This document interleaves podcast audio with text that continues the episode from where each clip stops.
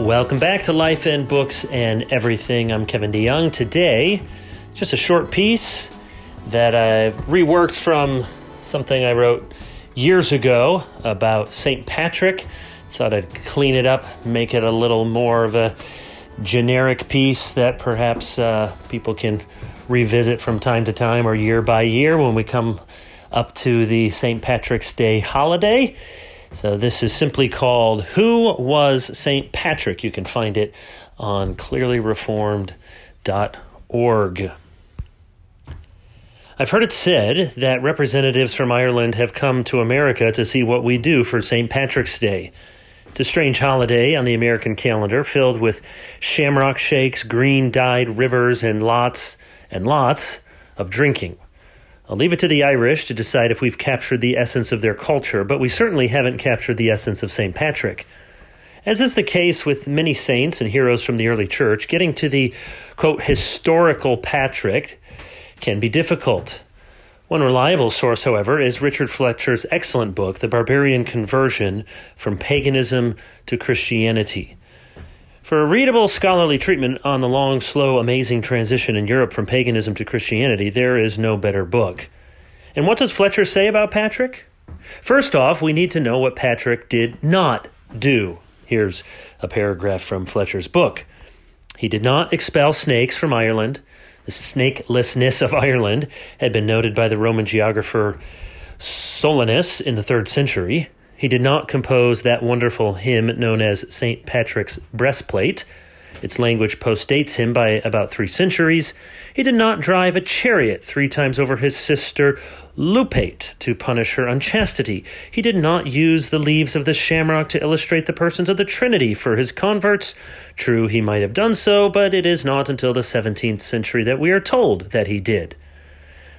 Determining fact from fiction for Patrick is particularly tricky because his writings were not always passed along reliably and because he wrote in remarkably poor Latin. With little formal education, Patrick did not handle Latin well. Fletcher says Patrick's Latin is, quote, simple, awkward, laborious, sometimes ambiguous, occasionally unintelligible. Bad writing and bad sources have meant plenty of bad information about St. Patrick. There is a broad consensus, however, on the basic outline of his life. Patrick, who lived his adult life in the 400s, was actually British, not Irish. He was born into a Christian family with priests and deacons for relatives, but by his own admission, he did not grow up a good Christian.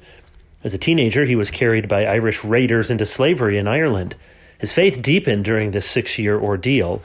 Upon escaping Ireland, he went back home to Britain.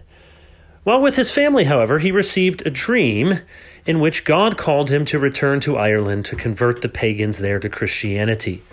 In his Confessio, Patrick writes movingly about his burden to evangelize the Irish. He explicitly links his vocation to the commands of Scripture. Biblical allusions like, The nations will come to you from the ends of the earth, and I have put you as a light among the nations, and I shall make you fishers of men, flow from his pen. Seeing his life's work through the lens of Matthew 28 and Acts 1, Patrick prayed that God would, quote, never allow me to be separated from his people, whom he has won in the end of the earth. For Patrick, the end of the earth was Ireland. Over decades, Patrick is reported to have made, quote, many thousands of converts. He evangelized in cities and in the countryside. He encouraged the monastic way of life, ordained priests, and planted churches. Patrick was also, to use Fletcher's phrase, soaked in the Bible. To be steeped in the scriptures was not unheard of. What was new was Patrick's understanding of the Bible's missionary mandate. Patrick understood that God wanted the church to win the nations of the world for Christ. Fletcher argues that no one within Western Christendom had been possessed by such convictions before. As far as our evidence goes, Patrick was the first person in Christian history to take the scriptural injunctions literally. To grasp that teaching all nations meant teaching even barbarians who lived beyond the borders of the frontiers of the Roman Empire. This is Patrick's legacy a pious and zealous desire to see the Great Commission fulfilled, even, or especially, the very same Irish who had once made him their slave. Our culture may remember St. Patrick in goofy and sometimes dangerous ways, but it is good that we remember him. It's unfortunate that the forefather of Western missions is chiefly celebrated by drinking beer and dreaming of leprechauns, but at least he is celebrated. We don't know much for certain about Patrick, but what we know of his ambition and ministry should be enough to make all of us a little green with sanctified envy.